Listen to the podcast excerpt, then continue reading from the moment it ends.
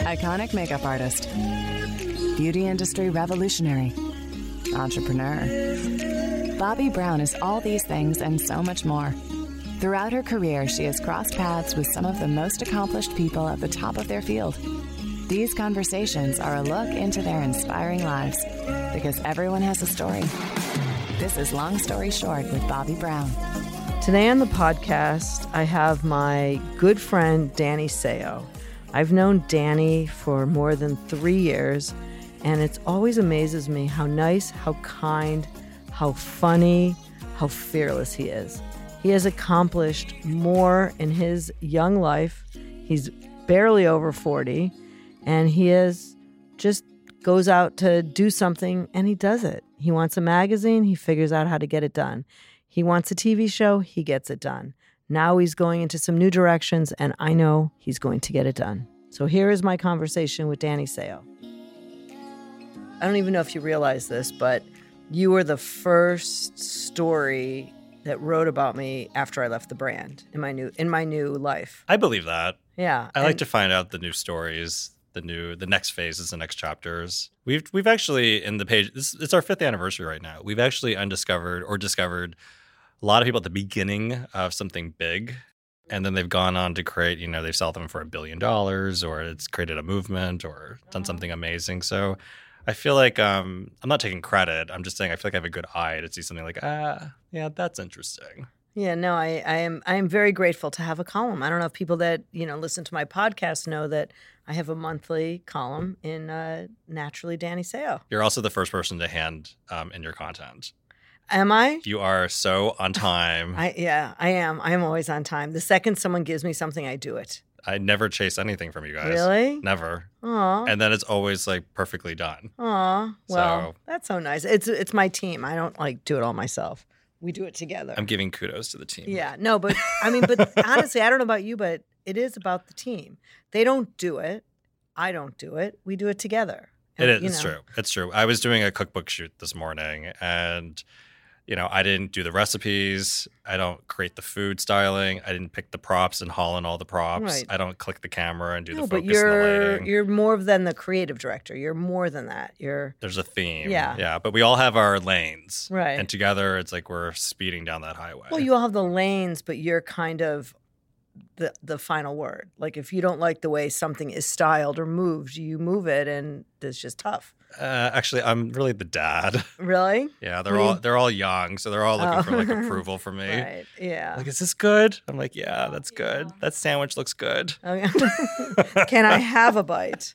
So, Exactly. so you know, I, I asked you this before, and I mean, we we actually once did a podcast that didn't get off the ground, Right. and you were my guest on it. So, I found it really fascinating. Like, who are you? I mean, like honestly, who are you? Like, you grew up in Pennsylvania? Do you want my like cliff notes? Yeah, Cliff Okay. Notes. Long story short. So uh, I, I'm born and raised in Reading, Pennsylvania. Um, so not like anywhere like L.A. or New York where people think I'm from. Um, my birthday's on Earth Day, and I say that because uh, it was such an interesting holiday. I put that in air quotes. Holiday, But it's May fourth. April 22nd. April twenty second is Earth Day. Yeah. Okay, that was May. Well, no, who would know that? Yeah. Okay. So it's like when's Arbor Day? No one knows that.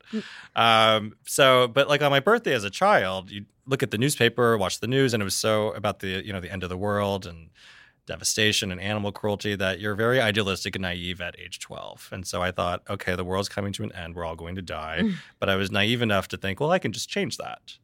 And so that's where it all started for me as an activist. I, for my birthday that that year, I said to my mother um, and father, I was like, I want to start an environmental organization as my gift.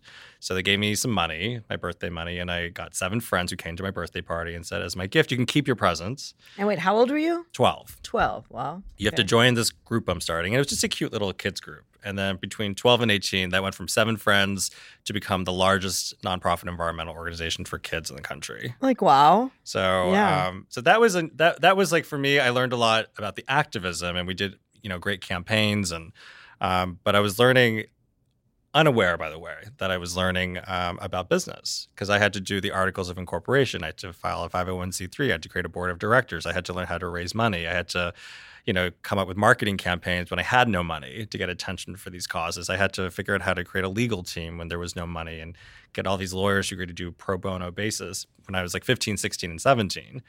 And um, by the time I was 18, I flunked out of high school because I was never there. Hmm.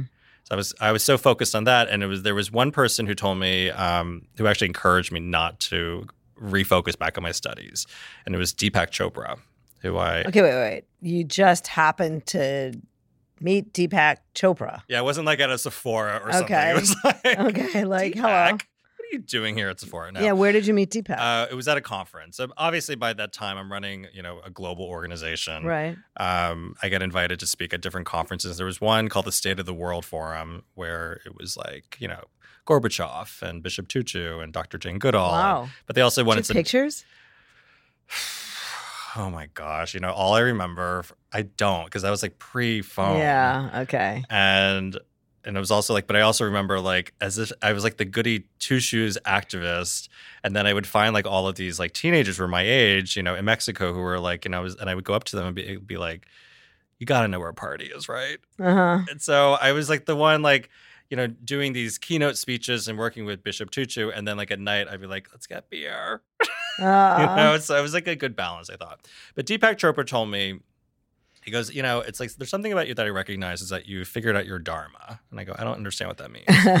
and he goes, your dharma in life, and this is something that people with their whole life, like he would say the same thing to you, Bobbi. You figured out your dharma.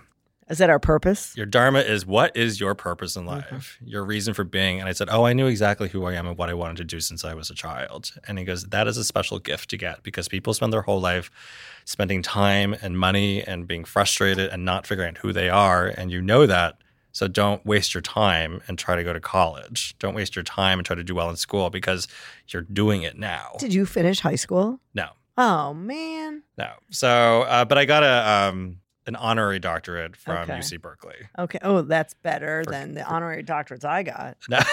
UC Berkeley. That's so cool. Uh, no, UC Berkeley School of Sciences. I gave uh, the commencement speech, and um, I, every joke I had, like, Hmm.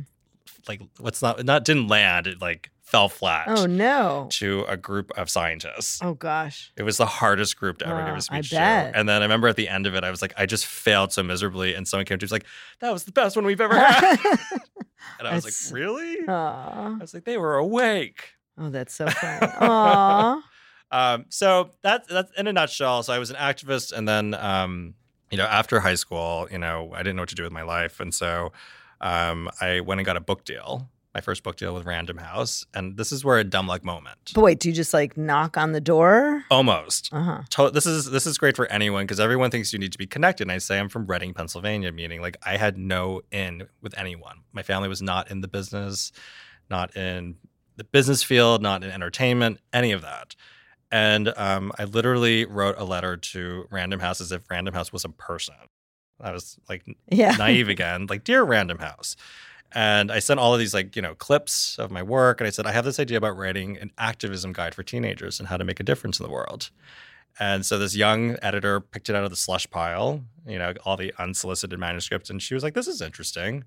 And they paid me $30,000 um, as an advance and like at 18 you're like, Oh my I God. rich rich as could be. I used that money, rented a $500 apartment above a fire station in Washington, D.C., got myself a job as a lobbyist with an environmental nonprofit, and I was working for nothing, almost nothing. And I was working on the book um, and living off of that, figuring out sort of my next steps in life. The book was published and it didn't sell. And I said to my book editor, I was like, what do we have to do? How do we sell it? She goes, I don't know, get on Oprah. And um, I'm not even joking. This is my second dumb luck moment. I wrote a letter to Oprah, and I and I thought in my head, it's like, okay, Oprah, and I really thought that Oprah opens her own mail. So I um, I went to the local restaurant where they had free postcards, and I got an Absolut vodka postcard and wrote in the back, "Dear Oprah, I wrote this new book. You know, I'm 19 years old, and you can challenge me to do whatever you want, and I'll do it, Danny." And I got a call from a producer from the show who picked it up and was like, "I don't. What do you mean challenge you?" And I said, "I'll, you know, I'll, I'll do whatever you want to make a difference in the world. The book is all about how to make a difference. Anyone can do it. And he's like, We're launching something called Oprah's Angel Network. And she wants to build a Habitat for Humanity home in every single city her show airs in, but we don't have a single person sponsor yet. We just have corporations. And so I was challenged to raise $32,500, I believe. So I couldn't use my advance uh, to build a home in Baltimore, Maryland. And I went on the show and shared like my eight wacky techniques that anyone could use to raise thousands of dollars with very little effort. And obviously the book did well. Publisher was happy. Oh my God, was it like New York Times bestsellers list? It was on Oprah. No, um, it wasn't at that level, but you know, enough to get another book deal. And this is the moment where I was still writing about activism and and um, and altruism. And I thought, you know, I don't want to be this person the rest of my life. Like, I just wanted to show people once and sort of figure out my next phase. And I, and the second book was published, and a reporter from the Washington Post came to my house, and um, and I made her lunch. I was like, I'll make you lunch, and it was before Whole Foods existed, did not exist. And I said, oh, this is organic, this, and I repurposed this, and I recycled that. And then I remember she kept following up with me and and wanting to go to like go shopping with me or you know just had all these questions. At one point, I thought, does she really work for the Washington Post? It was supposed to be like a little story. Yeah. And then one day, a close friend of mine called me and says, "Are you awake?" Because I just picked up the paper, and I go, "Why?" And she goes, "Oh, I should go pick up the paper." And she did the entire style section. She did the whole cover. Oh my God. And another full page on the back, and the title was something like, "Is this the next Martha Stewart?" wow. But I was not happy Why? because I was like, I'm a fraud. I didn't I didn't want this to be the story. I wasn't trying to be this person. I simply like just showed her what I'd like to do in my spare time. This is just who I am, but I didn't go to culinary school, design school. I'm a high school dropout. And I was so I was mortified. I thought I was going to get in trouble. Like I From was, who? I don't know, but like you know, you're 19, 19, you're kind of Jeez. 19, 20. You're like you're not exactly mature yet.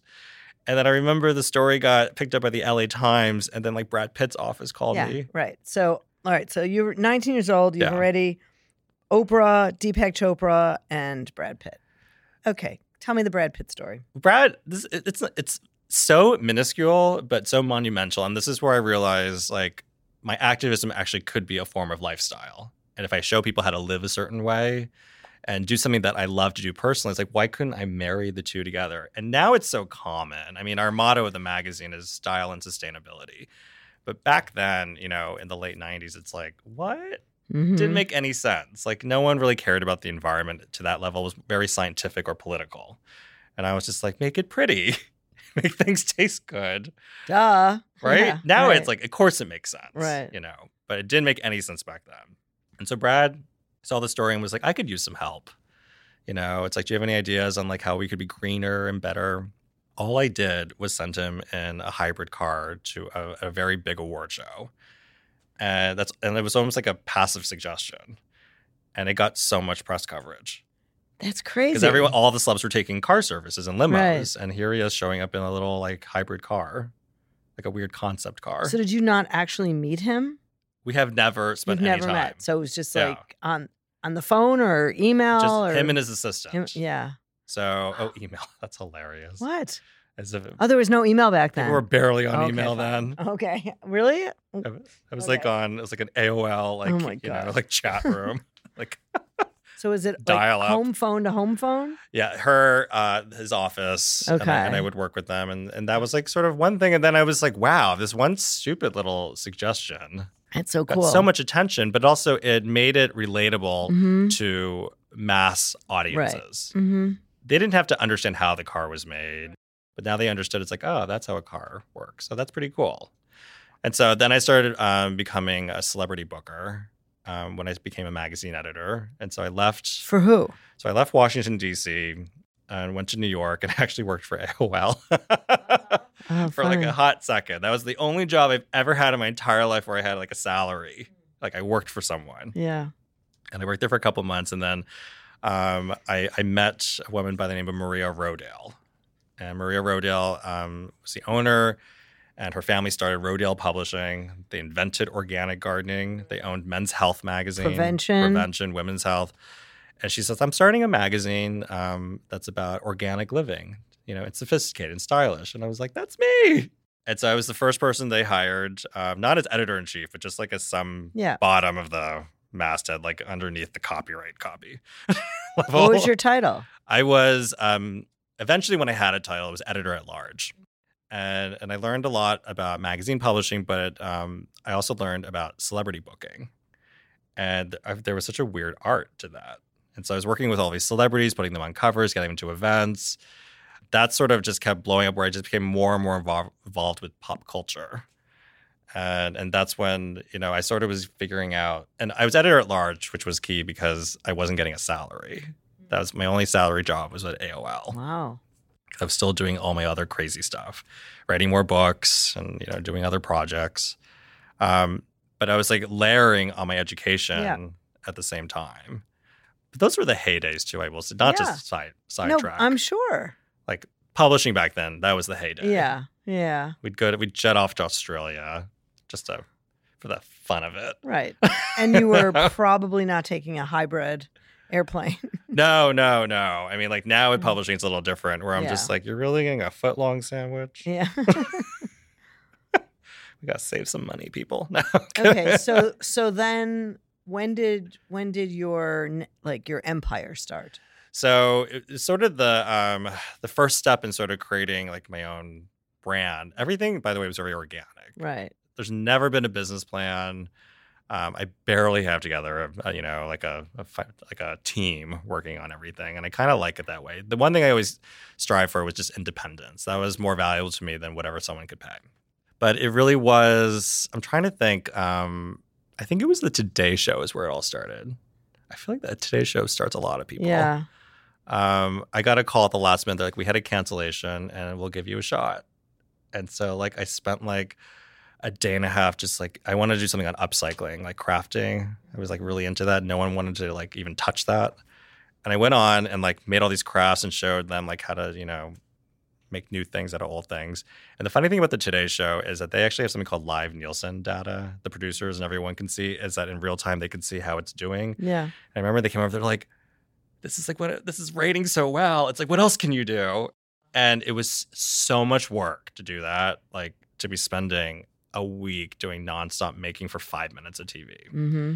That I was like, sure, I'll do it.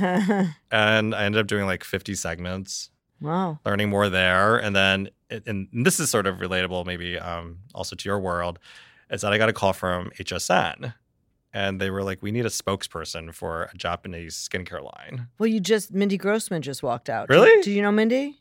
I know Mindy. She- yeah, yeah, she was my the guest right before you. Oh my gosh. Yeah, that's so funny. I'm glad. She, I'm glad I didn't run into her because she'd be like, "Hey, I'm at Weight Watchers." no, it's WW apparently. oh, Yeah. come on, come on down. Yeah.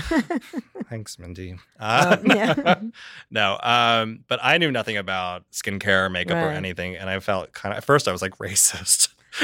you Why? need, you need it. You guys need an Asian person. He'll do. You're not He'll Japanese. do. You're not Japanese though. No. Okay. I'm Korean, so it was it wasn't even the same. But I I and it actually what I learned from HSN was um is that actually being an unscripted I mean you're first of all you're you were the genius at QVC. So doing your products. So I don't even want to talk about this, but like um being the one that was like so on the outside that they didn't expect this guy, you know, who spoke about skincare and makeup completely at, from the ingredient point of view and never from like, you know, what it did for you was so different. And then ended up selling be one of their best lines that they had. And but the biggest thing that I pulled from HSN was like it actually is possible to do hundreds of hours of television with no script and to create content in your head. And what I mean by that is that when I do my TV show now, I have all these producers who are like, you know, usually when we have talent, it's like we have to pr- like produce scripts or they want a prompter. And so we've never worked with someone where, you know, we just tell them like, oh, these are the five things you might want to know. And I go, got it. And they go, and they think at first when I started working with them, they thought I was just being kind of an asshole. I'm like, got it, as if I didn't listen. And then we would do the segment and be like, wow, you got it. And I go, well, yeah, HSN. Yeah. HSN is a sponge. And HSN, there's all this legal stuff you can't talk about or QVC. And so I'm now dealing with, I understand the FCC network rules and NBC, what they can't talk about. And so, like, I'm able to work around that.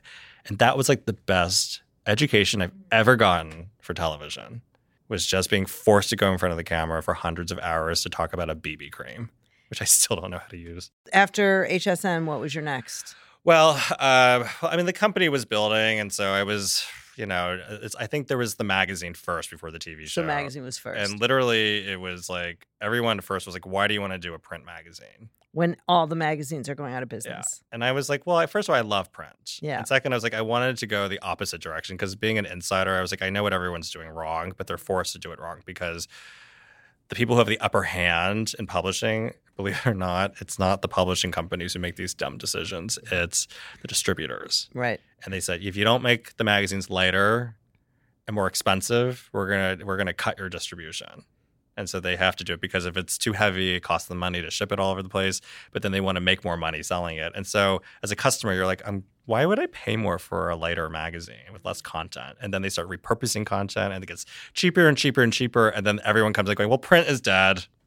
No, because you're hand, you're trying to sell a ten dollar pamphlet now. It doesn't make any sense. And how much is your magazine? Ten dollars, not a pamphlet. Wow. Good paper, all Uh-huh. original content. Yeah.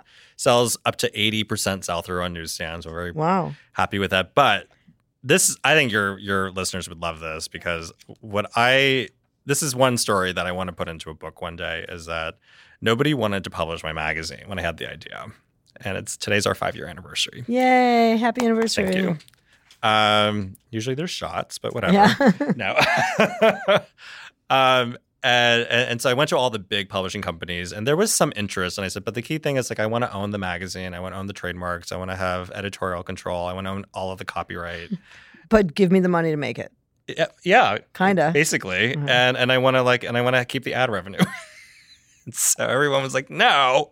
How are we going to make money? I was like, we'll share on newsstand sales. And and so I finally found a smaller publishing company, and I was like, "Can I just ask you, like, what does it cost?" He wasn't he wasn't interested, and he was like, "What does it cost to make a magazine?" He goes, "The, the majority of the cost is paper. Paper is very expensive, which is why paper is so thin and cheap for most magazines. Like even like Vogue is kind of mm-hmm. thinnish paper Yeah. now." And so I was like, "Okay, so I have to get free paper." Basically, is what I'm hearing. And there was a, a company who makes the paper for like Harry Potter books and Tiffany and Company. And I was doing research and I just like obsessively was like Googling about the paper industry and like things they've been trying to do. And there was another magazine that I read in this news story they tried to partner with. And um, and this and this magazine actually said, We'll take your free paper, millions of dollars worth of free paper, but we're gonna charge you millions of dollars more for the right to do that. And so I had a feeling that the deal didn't happen. Because like why would they pay Mhm. for the right to do that? And so I contacted the paper company through like uh, the contact I could find, and I was like, "Do you ever do this deal?" And she's like, "Oh no, we still have all that paper." And I go, "Okay." And then I, I just had this like moment where I was like, "Should I just get in a car and show up tomorrow morning and show them the prototype and show them everything?" And so I said, "Okay, I'm going to have the balls and do this because I don't normally do something like that. I like to have a meeting or something." And I just showed up and I was like, "Hi, do you remember we spoke on the phone yesterday?" I figure like a small town in upstate Yeah. New York Mm-hmm. probably isn't going to be overwhelming in the office for people. And and she was like, I can't believe you're here. And she's like, you're the opposite of this other person. Aw. And and then we were talking and talking. She's like, okay, we're going to give you the paper for two issues. And so I went to back to the smaller publishing company. I said, I, I want I want to do the deal that I proposed. And we'll go 50-50 on everything else. But I want to own and control it and have final say. Um, and I'm going to give you free paper. And when he crunched the numbers, he was like, "We only have to sell like two percent of the copies to make money." Wow. So I was, That's cool. And I you're was- at 80. I was able to get my deal, and and gave me the two issues to prove it could be a successful concept. And and has your audience grown? We've grown. We have a new partnership deal with Apple, so we're on Apple News. We've got That's a big deal. really big. You and Oprah. uh, um, but with from the magazine, we also then turned it into a TV show, And is the TV show on NBC? NBC. And is it still going on? Yeah, yeah, It is, third wow. season now. Wow. So we took the magazine and then I was able to go to NBC and say, I want to do a show. I've always wanted, I've had this idea about doing a Mr. Rogers meets Martha Stewart show ever since I was like 10. And um, and I've been pitching it forever and ever and ever. And like I had all these like development deals with production companies. Everyone's like, nah, let's do a reality show. You and your team. And like, you know, and then we'd shoot a pilot, like, okay, aren't you mad? You should say something mad. And I go, I'm mad. Like, I like- and then like I never I always felt bad like doing these pilots and I'm like, that's just not me. And it's like, why am I doing it? And it's like, I don't want to do this to be famous. Oh, by the way, I didn't even talk about the weird blip in my life where I was the most famous person in Korea for six Uh, months Oh, I'm sure. as a teen pop icon. Aw, And so when you experience that level of fame, did you ever meet Psy? No, Okay, no, I love Psy. Oh my gosh, You, guys don't even know Psy. Of course you do. What was that song? Gangnam Style. Yeah. you get a Prius. Yeah. Okay. Um, no, but for this show, it's like uh, the magazine was like it showed them like this is what the show looks like, Mhm. and again, it was something where like I have to own the marks and control it, have final cut. So you don't have an agent. No, Okay. no, I was actually I've never had one either. I was with a big agency, And they did nothing. and like I remember when I was I called them to let them go, um, like they they brought in like one of the partners as if that would scare me. Eh. But it actually ended up doing is like getting me like blacklisted. Oh, really? oh, but you don't need them. You No. don't need them. You didn't No. need them. no. I always thought someone would call me with some interesting opportunity, but I always just find these weird, interesting opportunities. It has. It almost is better that way. Yeah. You know, where it just your intuition's probably your best tool that you have. And then what about your products? Because your products are in many stores. HomeGoods, Home goods, Even right? HomeGoods Home goods, TJ there. Maxx. Marshalls, Marshalls. um, and we're developing all these other things right now. Right. So what what are your products? What do you have? a lot of home products, so all around sustainability, affordability, um, and so it's like cookware, bedding.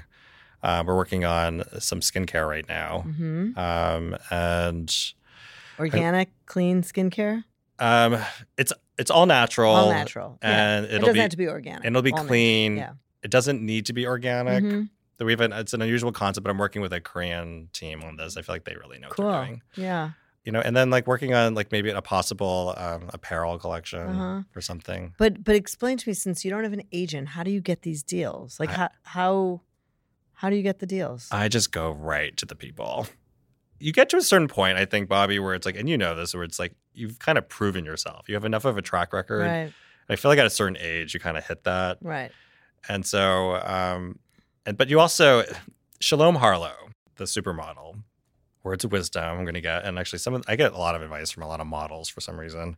But I, we were standing in Starbucks, getting chai lattes. And I remember the exact moment, and I was just like, I was like, sort of like talking to her. It's like, I don't know if I should do this. Or I don't know if I should do this. And she goes, Danny, let me just tell you something. There's a certain point in your life where you make enough fu money, and you've got to recognize what that number is because there's a lot of power and and when someone brings you something tells you you have to do this you can say f you i'm not doing it and that kind of like stuck with me and i'm not at that number i want to be at yeah. but i feel like i've got enough to say no See, I would offer you different advice, and I always say hashtag why not?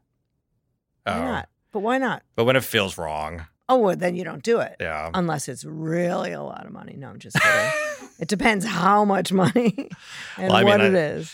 i mean I, I turned on some lucrative deals because it was like i just didn't like the people Right. Well, that's it's all about the people. and it's a marriage Yeah. anytime you work on a new project it's a Mhm. marriage Yeah. and if you can't go into just for money Yeah. you know i that the activism i had as a child still is like in my core and and when something feels wrong i actually get really nauseous And are you still on HSN?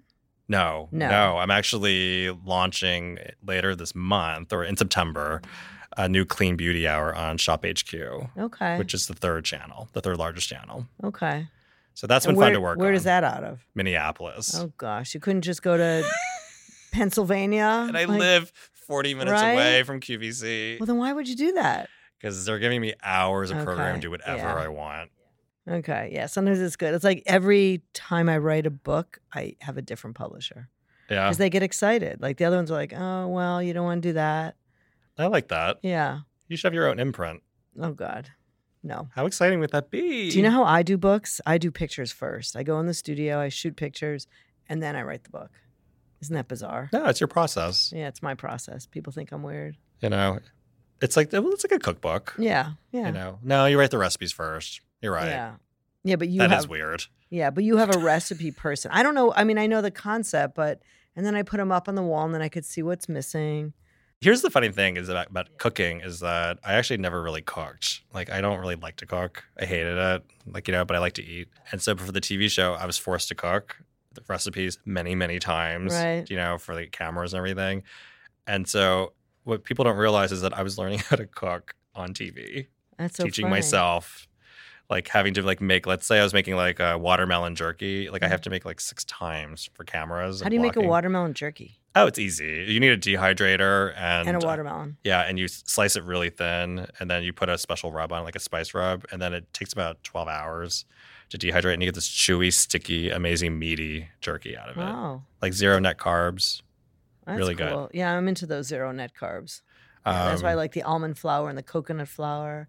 Oh yeah, I just wish there were brands, hint, hint, that you could just go buy the muffins, the cookies, the crackers, and the bread from that actually taste good. Is that a hint from me? Yeah. Yeah. Should I? Am I, am I supposed to add this to my list? Yes. Because you could probably get it done.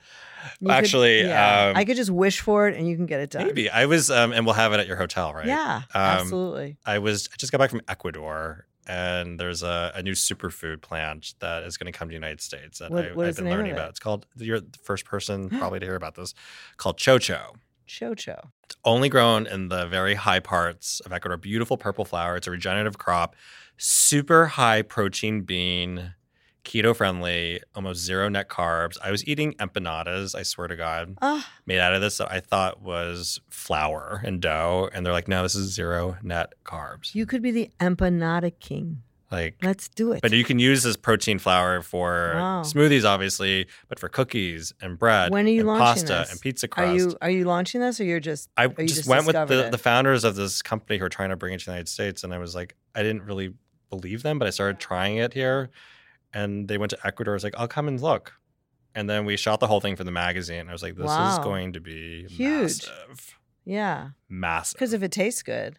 It tastes like flour. Wow. It has no taste to it. That's the key thing. They found the miracle product, and it's been around for over a century. So a pop-up bakery. yeah, I will I will make my chocolate afternoon chocolate smoothies and people could come in and get their their fix, their pizza, their whatever they really want. or it's like, Like a different thing every day. Yeah. You know, And then you sell the flour and all the stuff. Yeah. I love it. Yeah. Okay, good. Deal. We're going into business. So do you see that it's a trend or is it something that is, you know, sticking around people actually caring about the environment, caring about sustainability, caring about all the things that, you know, once just the hippies cared about? It's a good question. Um, I don't see it as a trend, and what I, what I mean by that is that a trend is like the it shoe, the it bag, you know, the hot diet at the moment. It goes up, goes down, and disappears forever. What I am seeing is a cultural shift. And a cultural shift is when, you know, maybe when I started this whole movement, or I didn't start the movement, when I started like doing this at a young age, it was like it was hard to convince people to care about the environment. Or if you poll 10 people on the street and said, Do you care about the environment? You know, maybe five people would say, Of course I do. And five would say, Of course I don't. It's like that's all made up. And now it's not a question of if you care, it's a question of how do you care? And that's what I call like the 50 shades of green. So where are we on the 50 shades of green on the scale? And so for me, it'll be it'll lean more towards a dark green, and then for some people it's a lighter green. But I think everybody wants to be aware. They want to care about their children's future. They care about their community. They also care about their diet, health, and wellness. And for me, this is the biggest sign of a cultural shift in sustainability is fast food restaurants. Of all the things I never thought I would say, fast food restaurants are actually leading the trend right now, where you have Burger King rolling out a vegan impossible burger nationwide in stores. You have Subway coming out with like a vegan meatball sandwich. And then KFC announced today vegan fried chicken. Oh my gosh. What the hell is going on? It's amazing. Wow. That's a that's a very interesting vantage point. Really interesting. But that's America. Yeah. Fast food is what feeds America. And if they're shifting to a plant based diet or giving those options, that tells you, and they're not doing it just blindly, like, eh, why not? Hmm. They must know something. They must know something where something about maybe it's the cows are getting smarter. No. No, it's it's it's you know what it's just it's it's a trend that is going to be more than a trend Yeah. i mean it's a cultural shift. yeah It's a big pivot. very cool if danny seo could tell everyone listening one thing that's either going to change your your day your life something, what would you? What's your one piece of advice? Oh gosh, I have like a dumb one. It's okay. It's got to be the first thing. Okay, the, if you're shipping something overnight on the East Coast and you're on the East Coast and you're shipping it to someone on the East Coast, choose ground because it still shows up overnight and it's half the price. Ooh, I didn't know that. Did you know that? no, that's excellent. It's- that's so cool. It's pretty much guaranteed, and you can Yeah. save 50% on your shipping costs. Oh my god, I love Learn more that. at FedEx.com. No, I'm kidding. Oh, I love that. Well, you're not getting a FedEx uh, No, sponsorship for your magazine. no, but that's that's something I've just known my whole life, and I knew that because I knew that from my FedEx driver, and um, I by the way I learned from everyone. I talked Yeah. to everyone. I learned from them, and so I live like in rural New Jersey, and so I and so the FedEx driver, I, I said to him, he showed up one day when I was home, and I was like, listen, just so you know, like the the. Maybe I shouldn't announce this on your podcast, but like the basement door is always unlocked. And so if you ever just want to come in and use the bathroom and have a glass of water, you're welcome to. And I guess that's like a big deal. Let's maybe not have that because maybe there's some like It's locked now. murderer robber that's going to look up Danny Seo and go to your house. But you should not. Well, first of all, I'm so trusting of people. I know, but hide a key. Tell him where to go. Or it's a guy. Just tell him to pee in the woods. no, no, no. I just I. But the point is, he was he he started telling Yeah, me things. He's like, okay. by the way, it's like I noticed you ship a lot of things overnight to New York, and it's like you're wasting so much money. It's so nice of him. So just ship it ground. It's guaranteed to get Oh, there. I'm going to talk to my lady. She comes every day. She never told me that. I wish I had a more um, like Oprah like piece of advice. I know what you would tell people. Well- and what do you think people learn from listening to you? I, I do think the number one question I get is like, you know, how do I, I'm interested in doing something like you're doing, not the exact same thing, but like I want to like, you know, be my own boss. I want to create a company. I want to be an entrepreneur. I want to like take my passion and turn. How do I do that? And my number one piece of advice is don't take on a partner right away.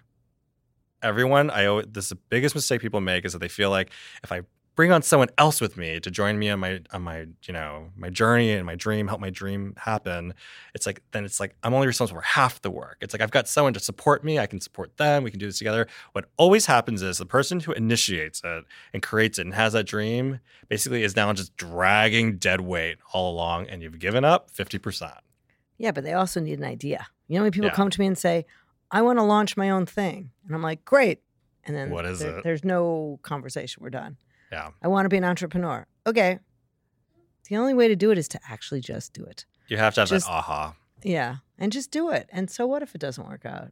Yeah. Do something else. or they see like they read a story about someone who created let's say you know this amazing you know makeup brand they sell it for a billion dollars unilever and they go i want to do that i'll create a makeup brand and sell it for a billion dollars There's a makeup brand created every single day. It's unbelievable what this market is hap- is. that's not how they're they're that's not how they're created to be successful No. though No, but there's opportunity out there. what's the story who's the founder what's the, point of passion difference? yeah Yeah. But that's a whole nother podcast. you know your your whole intent can't be to get rich Yeah.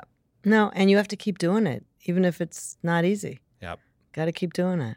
why am i telling you that We're just having a discussion, but I'm, i'm telling I'm, Bobbi rad about the makeup industry uh, no, but, but yeah, Bobbi, honestly, you gotta create a successful makeup brand no, but you have a TV show and a magazine and brand and products, and I just think it's really amazing. And and you don't, and you do it all yourself, and you do it your way. yeah And, you know, I just remember even when you gave me that luncheon and you had all these brands and cool people, and people would have like literally done anything for you and given anything for you because they just like you. You're like likable. you being a good person Yeah. and trustworthy is goes a long way you know and, and being true to your word and sticking Yeah. to your word and true helps to you. yourself. yeah but also knowing when to say no Yeah. and definitely knowing when to pick your battles and that's something where when you when i say pick your battles it doesn't mean it's like i choose to battle right now it's like when i say pick your battles it's like once every couple years Right. Yeah. something is really off and it's like okay and you've got to shift. yeah Yeah. the pivot has to happen So there's so much more to your story that's not been written yet.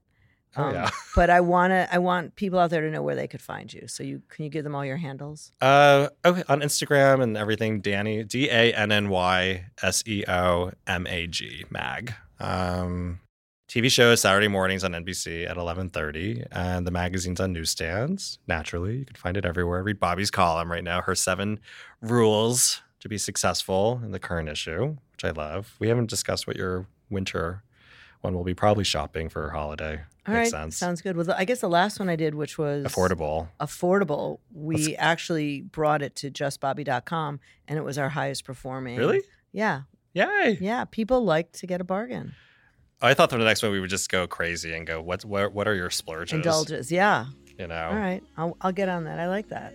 it's like that yeah. could be a lot or high, low of each. Like, you know, Yeah, I, I say just go just for go it. for it. Okay. You know, Yeah, why not? So I can't wait to see what's next. I can't wait to keep doing stuff with you. And I'm really proud and happy to say you're my friend. oh, me too. Yeah. I reciprocate that. That was my conversation with the Energizer Bunny, Danny Seo. I love listening to him, and I could talk to him for hours and hours. And that's it for this episode of Long Story Short. If you like the show, tell a friend. Also, rate and review the show in Apple Podcasts. If you have any questions for me, email them to askbobbibrown at gmail.com. Or you can follow me on Instagram at justbobbibrown and let me know who you'd like me to interview, anything else you want to see. Thanks for listening. This is Long Story Short with Bobbi Brown, a Gallery Media Group production.